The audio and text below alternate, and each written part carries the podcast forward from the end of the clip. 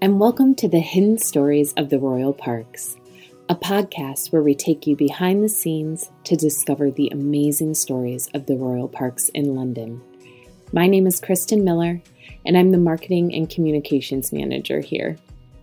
This month, we're talking about the incredible biodiversity inside of the Royal Parks. From the deer in our outer parks to the hedgehogs and tawny owls that call our green spaces home, there is unbelievable wildlife to be discovered right in the heart of London. I'm first speaking with Peter Lawrence, the biodiversity manager at the Royal Parks, about his important work. He tells us about the new campaign launched by the organization called Keep Wildlife Wild and how listeners can play a role in helping nature to thrive. Hi, Pete. Thanks so much for joining us on the podcast. How are you? Yeah, I'm good. Thanks. How are you? Doing well. Another beautiful day. So, yeah, so London is a capital city, and most people are associated with packed tubes, busy streets, bright lights. Is this a city that has a lot of nature? Yeah, I mean, actually, London is surprisingly good for, for wildlife. Um, it's a very green city, so it's it's known as uh, the greenest city in Europe um, by some measures. About 40% of the of London is publicly accessible green space. Um, it's got the, the Thames corridor running right through the centre, which is a fantastic um, movement corridor for wildlife coming into, moving through London. Um, and as well as um, green space, there's obviously a huge amount of street trees, private gardens, um, so all that comes together to provide a, a lot of habitat within a, the heart of a very busy um, urban area. And obviously, the Royal Parks are, are key open spaces within that. So, you're the Royal Parks Biodiversity Manager. Can you tell us a little bit more about what your job involves?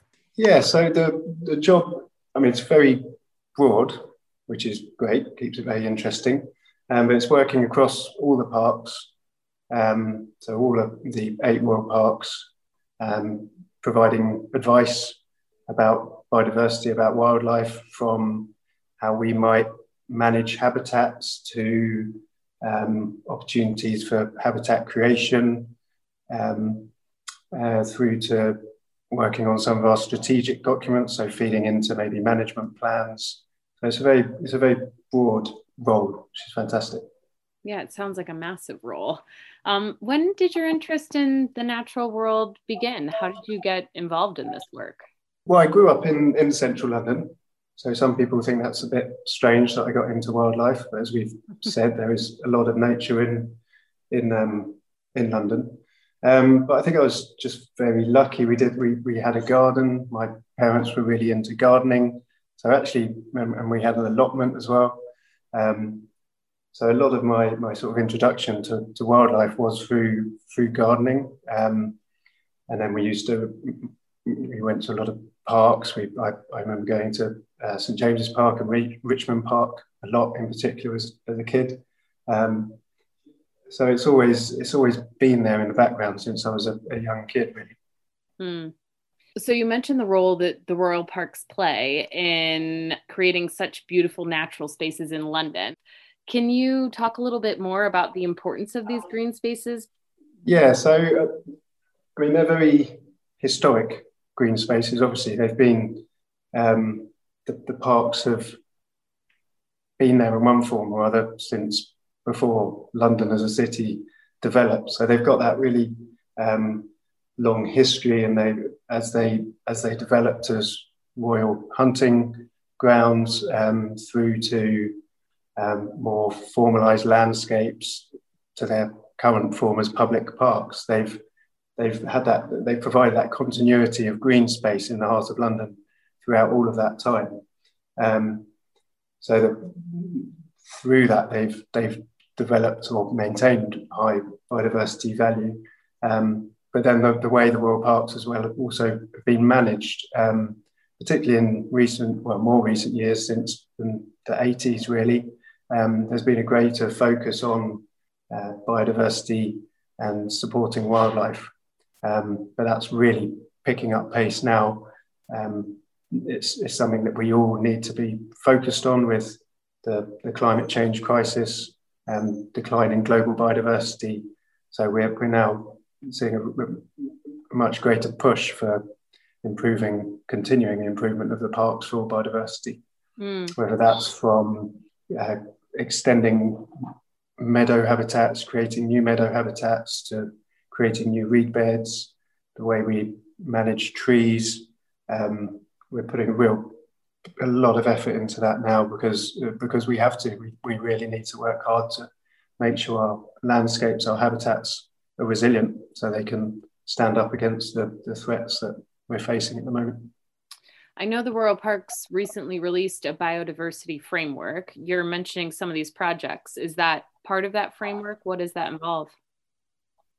Yeah, so the, the framework itself is, is, is a strategic document. Um, so it's, it's really steering how, um, how we manage and improve the parks for nature, but through all of our activities. So, so not just the, the um, how we create habitats or manage habitats or survey and monitor wildlife, also through to all of our activities. So, how we might um, procure, how we might bring in uh, services, or how we manage our events, how we deliver learning. So, it really is about how TRP as a charity, the whole charity, um, moves forward to improving biodiversity within within London. So essentially, just really putting biodiversity in the center of everything that the Royal Parks does. Yeah, exactly. What's something that can be found in these urban green spaces that would surprise people? I mean, we're lucky to be very well studied spaces. So they've got a huge amount of, of records of the wildlife living in the parks. Um, in recent years, we've also benefited from, we've, we've got a great project running, the, the Mission Invertebrate Project, which is uh, supported by players of People's Postcode Lottery. And that's had a real focus on invertebrates, so animals without a backbone. Um, and part of that has been to fund lots of scientific studies, so to build on a long history of scientific study in the parks. And, and through that, we've, we've identified some really quite unusual, rare species in the park. So um, in, in Longwater, a couple of years ago, we found the lovely named spangled water beetle, which is a, a critically endangered species. It, before that, it was only found in one other location in Hampshire, um, which is lovely. And it is, it really is a beautiful beetle. Um, as, and we even get some species new to science found in the park. So in, in Bushy Park, found a new species of uh, fungus gnat, uh, which is been aptly named the, the bushy gnat. Oh. Um, yeah. Um, we've got our own we, gnat. I love that. we have. We've got our own gnat. It's brilliant. um, so there were these these findings being being made um, quite regularly about the, some of the rarer species, but obviously those aren't. I mean, to biodiversity geeks, they're they're very exciting, but they're not exactly um, visible to to everyone. So then, the, to my mind, it's, it's some of the the sort of really exciting things you might find in the parks are just species that we, we don't necessarily think of living in our cities. So um, Regent's Park has a has a, a, population, central London's only population of breeding hedgehog. Mm. Um, there's actually tawny owls nesting in or have nested in all of the parks, so even in the central London parks. We obviously regularly see grey herons in our ponds, but you might also see a cousin of the grey heron, the, the little egret, which is a, a, a smaller heron-like bird, which is pure white, very beautiful. We're finding more and more as a result of climate change. You get some of these these species, which I mean, they're really exciting to see. Whether even a, a flash of a kingfisher, um, which aren't necessarily a rare bird, but just to see them in the heart of London can be it's really exciting. Or a peregrine nesting overhead. I mean, it's incredible just the diversity of the wildlife and the nature um, that you're kind of touching on. And I think it really does like illuminate just how important it is to have these green spaces, particularly in an urban environment. Um, that people can yeah. have those interactions with that kind of wildlife right here in London. Yeah, and it might, it's even even some of the habitats might surprise people because we're all creatures of habit to a certain extent. So we might go to a particular area of a park. So um, not all visitors say in Greenwich Park, you might visit the, the bottom of the park, but actually, if you continue up the hill onto the, the sort of upper ground at the back towards Blackheath, there's some lovely wild areas, lovely meadow areas, um, and woodland habitats.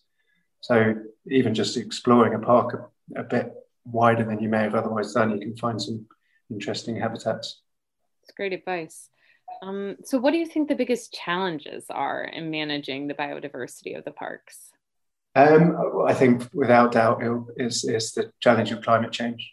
Um, we do also have uh, in the in the parks we got very high numbers of visitors. So the, the last survey we had done, which is certainly out of date and, and it will have increased, but we there's an estimate of 77 million um, visits a, a, year to the parks. So I mean, it's fantastic that we, we're able to welcome that many people in and that many people can come in and experience nature, but it does inevitably um, have an impact, the, the level of footfall disturbance. Um, but saying that climate change is without doubt going to be the main the main challenge we well not we will face but we are facing we're already seeing impacts with whether it's impacting water quality through warmer warmer weather conditions or flash flooding from high rainfall events causing erosion um, droughts uh, having a big impact on our say our pond habitats and therefore amphibians through to the impact of drought on our, our tree populations. So there's, there's a whole suite of impacts associated with climate change, which, which we are seeing and which we're trying to, trying to um, address as best as we can. The Royal Parks has launched a campaign called Help Nature Thrive. And as part of it, you're asking visitors to keep wildlife wild. What does that involve? Yeah, so I mean, this is exactly um, part of our response to try and improve the resilience of, of the parks to the threats they face. Um, so obviously, we're, we're, as I've said, we're doing lots of work around habitats and, and wildlife, but we're we're also asking our the help from our visitors as well.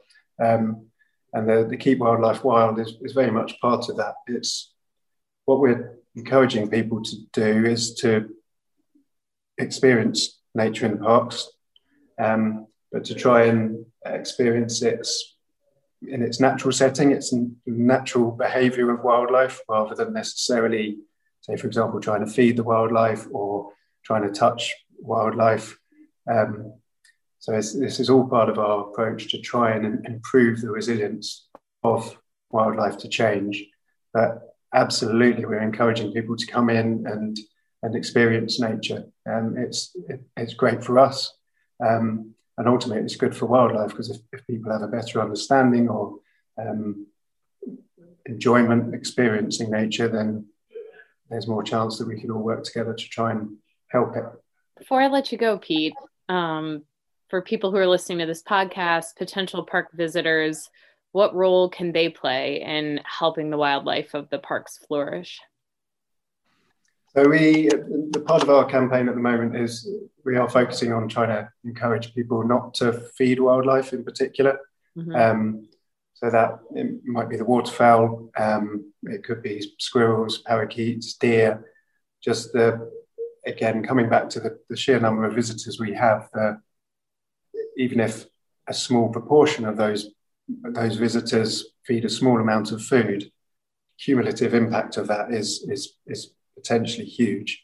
Um, so, say, for example, feeding ducks, which is a traditional way we've engaged with nature in the past, it can cause a, a range of issues which actually, in the long term, can harm the, the ducks or the, the, the waterfowl. So, whether it's impacting water quality or changing a bird's behavior or attracting in um, large groups which can damage habitats.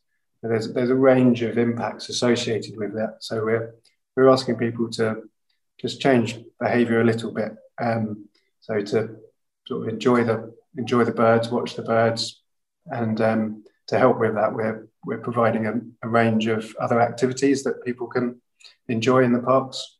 So there are some signs up in the parks with QR codes that people can use to find these activities, or they're on our websites.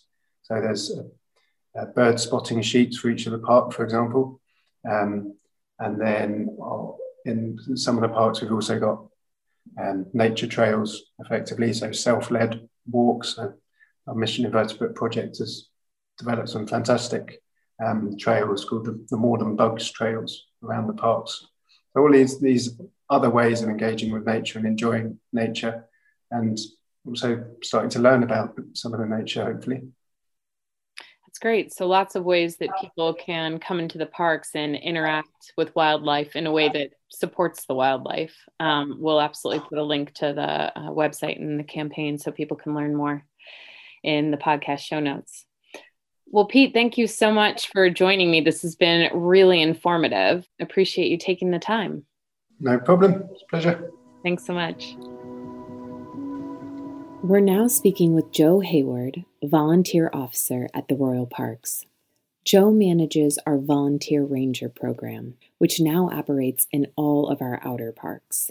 They play a key role in helping visitors to support and enjoy wildlife within our green spaces, specifically the incredible deer populations that have become quite well known. Joe Hayward, thank you so much for joining me on the podcast. How are you? I'm good. Thank you for inviting me. Yeah, we're excited to have you here. We've had some beautiful weather in the parks so far this month. It's um, been glorious. I've been out as much as possible. I'm glad to hear that. Yeah. So, um, as one of our volunteer officers, you manage a lot of the work in Richmond and Bushy, and we have these incredible deer populations in our outer parks. Can you tell us a little bit more about the history of the deer in the royal parks? Yeah, I can. Um, so uh, the parks didn't used to be deer parks. They didn't used to be parks at all. Um, and then 500 years ago in Bushy, um, Henry VIII and King Charles I decided that they wanted somewhere where they could put a deer herd and hunt them. And since then, there have always been deer within Bushy and Richmond. So they've been there for, yeah, 500 years in Bushy, which is a long time. Wow, that is a really long time. Um, you know, I know one of the challenges that you deal with in your work is people getting too close to these powerful animals.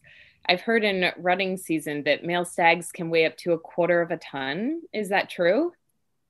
Yeah, they are really big. And the other thing which always surprises me is they can run like 30, 35 miles an hour. Like they are so speedy. Um, so they're not only heavy, but very fast. And their antlers are really sharp. Um, we've got kind of videos of deer accidentally putting holes in cars and things. So you really don't want to get that close to them. They will outrun you. Wow, noted. yeah. They've certainly become quite iconic though in the parks. Um, but they serve a practical purpose for maintaining the natural landscapes. Is that right? Yeah, they do. So, you know, we've mentioned how long they've been in the parks. Before the deer in the parks these spaces were kind of used for woodland, so where people would come and get their timber to build houses and sheds and all sorts of things. They'd get their firewood from there. Um, and there was also pasture, so farmland. Um, and then when the deer came in, that changed so drastically. Um, deer naturally eat all sorts. So 90% of their diet is grass. Um, they eat new tree growth, they eat berries, all sorts of brambly, brackeny undergrowth. Um, so they they were introduced to these spaces and they just ate everything. Um, and that is great for the parks because it means that they maintain our amazing sites. Um, and we have this thing in both Bushy and Richmond called lowland acid grassland, um, and it's like a nationally scarce habitat, which is has really great invertebrate populations. And without the deer to kind of stop all of the other things growing through, we wouldn't have that. Um, so yeah, very practical purpose in keeping our parks as special as they are. Wow. So basically, you're saying without the deer in the parks, the landscapes would not look at all the way they look right now. Absolutely not. They would be full of shrubs and woodland. Um, yeah, they're really great. It saves us paying for lawnmowers and things like that, but yeah, they're great. They're... Sustainable way to to manage the landscape. Sustainable and also just yeah, iconic. Um, parklands have do have a really distinct environment, and you know there aren't actually so many deer parks across the country, so it's great to kind of use them and have them and realize how special they are. Absolutely. Right now we're in the middle of birthing season. What exactly does that mean? Okay, so birthing season. So every spring, I'm sure you've noticed, you know, there's an abundance of like new baby birds and you have your baby lambs and your calves. Um, deer give birth in spring as well. Um, so you might have heard about the rutting season, which is in, you know, September, October, when all of the males are fighting over the females. The result of that is that all of the females give birth um, between the end of May and the middle of July. Um, and just like us, the new mums don't want anyone near their babies. they, they do their best to protect them and keep them safe. Um, so birthing season, although you might be tempted to go in and see these cute baby deer, and they are very cute, um, just be extra careful because these these female deer really don't want you to kind of stumble across their newborn and they're being hyper vigilant. They're watching for anyone who might be headed towards their baby, especially if you have a dog. Um, so dogs kind of in the wild would be a predator of deer and they know that so they keep an eye out and will try and move you away. So we have in the parks just some advice a rule please keep your dogs on a lead um, and that will kind of help the deer to feel a bit safer and be less likely to kind of maybe run after you and, and help you move away help move you away from the baby deer. Um, so if you are coming to the park during birthing season i would avoid coming if you can with a dog. If you do have to come with a dog, keep it on a lead and kind of stick to the open paths through, through the park. So the deer give birth in kind of areas where the grass is a bit longer or there's some bracken to hide their baby in. Um, so you want to avoid those areas where you might accidentally stumble across one. I think that's something so many parents can relate to that desire to just kind of protect your children. So, yeah, it makes complete sense. And that's really good advice. Absolutely. You know, that they're fantastic parents. You know, they, they always know exactly where their newborn is. They go back, so they go out to feed and they leave another female kind of on guard. We call them the aunties um, to look after them. And then when they've fed, they'll go back to their newborn and feed them. So they're always going back to them. They have so much food and they're just looking out for them. They're really great mothers, but yeah, they just really want to keep them safe. The Royal Parks launched a volunteer ranger program to help educate park visitors about these spaces and the nature within them. Tell us more about that. Yeah, so the volunteer ranger service, uh, we've been going ooh, since 2018 now. Um, was just a trial really to kind of see how we can reach more visitors and help people just really appreciate how special the parks are and also understand a bit more about how to behave in them and enjoy them in a way that's not going to impact on our wildlife. Um, so every month now, the volunteer rangers speak to about 4,000 visitors, which is so many. And you know, if you if you see anyone in an orange jacket in the park, do go up and have a chat with them. And they'll love to talk and introduce you to anything or learn anything that you might be able to tell them. Um, but really, that in Richmond and Bushy, they focus on the deer herds and how best to kind of behave around them. So keep your distance. Uh, I've mentioned how fast they run. So we, we ask people to stay 50 meters away from them. And again, we know that people out of a good place in their hearts want to head up and, and just enjoy being close to them and being in nature, but really that is dangerous and it does stop them kind of behaving naturally. So the volunteer rangers kind of share that message and just help you to kind of see what's happening, see what their natural behaviors are. Um, and they love it. They're lovely. They're lovely people. So if you do ever see them, you'll have a nice chat. It's really nice to have those advocates out in the parks. I'm just curious, how many volunteer rangers do you have now in Richmond and Bushy? So I think we have about 120 in total. So there's a lot of them. Right. Uh, a few more in Richmond because it's it's twice the size. Um, but yeah, they're out on weekends and some weekdays as well. So you know there aren't so many that they'll be everywhere, and you'll be able to see these two little orange jackets bubbling around. But um, there are enough that they're there on busy times, and they really do cover a lot of the park. So yeah, oh, out and about. Yeah, listeners can keep an eye out. Um, so yeah, it's I mean it's amazing to hear about these incredible deer populations, but how can park visitors play a role in helping them to thrive? It is, it's all about kind of giving them space. So they are they're wild herds they're wild animals um, it's not kind of like when you go to a petting zoo and there's some sheep and you can go up and feed them richmond is actually a national nature reserve so it's a really special area in the country uh, for its wildlife and also across Europe it has a special conservation status. And I think when you go to the park just remember you're going to a nature reserve. You're not just you know heading into the park. Um, and with that you know if you do see wildlife if it's the deer or if it's anything else just give it some space um, and let it let it behave wildly and naturally, um, and you'll you'll actually be rewarded by seeing some pretty impressive um, wild deer behaviors that you won't see anywhere else, um, and it's really special. So yeah, do keep 50 meters away from them, um, and and n- never feed them.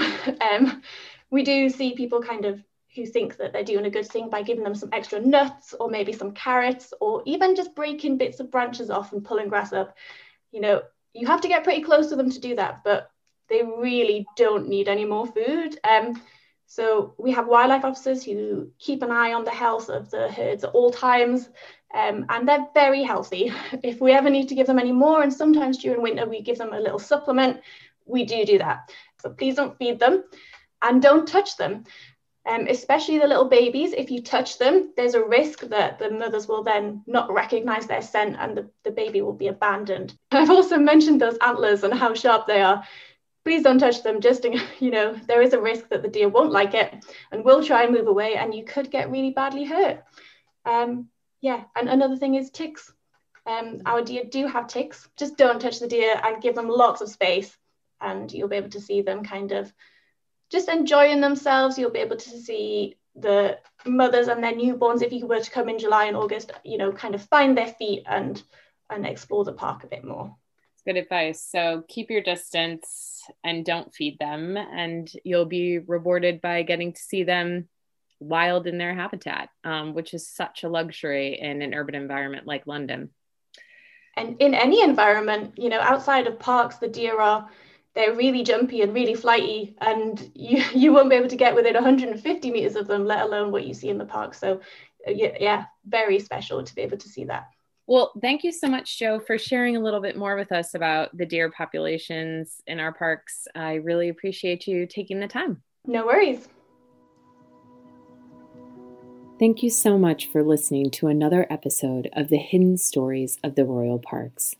If you enjoy this podcast, please consider subscribing on Apple Podcasts, Spotify, Stitcher, or wherever you listen to podcasts. The Royal Parks is a charity that supports the eight royal parks in London.